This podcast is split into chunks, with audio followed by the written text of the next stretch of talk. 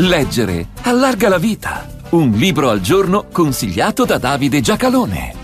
Il titolo richiama uno scopo cui tendere piuttosto che la realtà descritta nel libro. Ciò non toglie che i due autori si mostrano discretamente ottimisti, anche se vogliamo una previsione e una constatazione fra le prime e le ultime pagine che non è detto si risolvano nel migliore dei modi.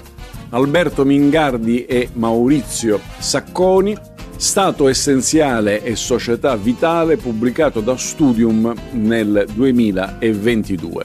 Circa la non essenzialità della macchina statale con la quale abbiamo concretamente a che fare, nel libro si ricordano i casi in cui entrano in contrasto esigenze diverse, di cui non si può dire che ve ne siano di sbagliate, ma restano non facilmente conciliabili. Ad esempio, la trasparenza e la riservatezza o ancora le norme anticorruzione e la necessità che la pubblica amministrazione operi speditamente.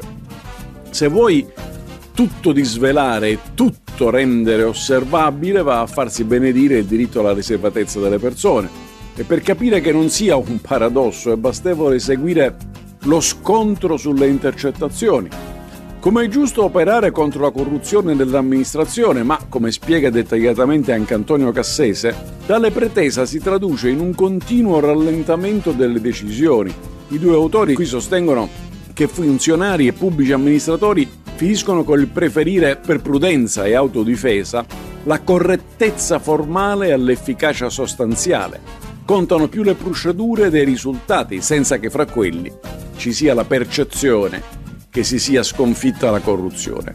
E mentre ci si lamenta di un'amministrazione lenta, però si difende e anzi si amplia l'area in cui applicare la golden share, ovvero il giudizio statale, quindi politico, su quel che il legittimo proprietario può o meno vendere a un investitore o compratore straniero.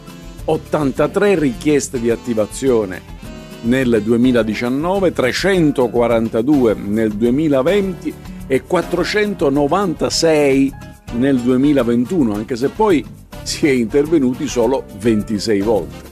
Nelle prime pagine gli autori si dicono convinti che dopo il dissolvimento dei partiti politici si stia già tornando a qualcosa che somigli alle famiglie tradizionali del pensiero politico.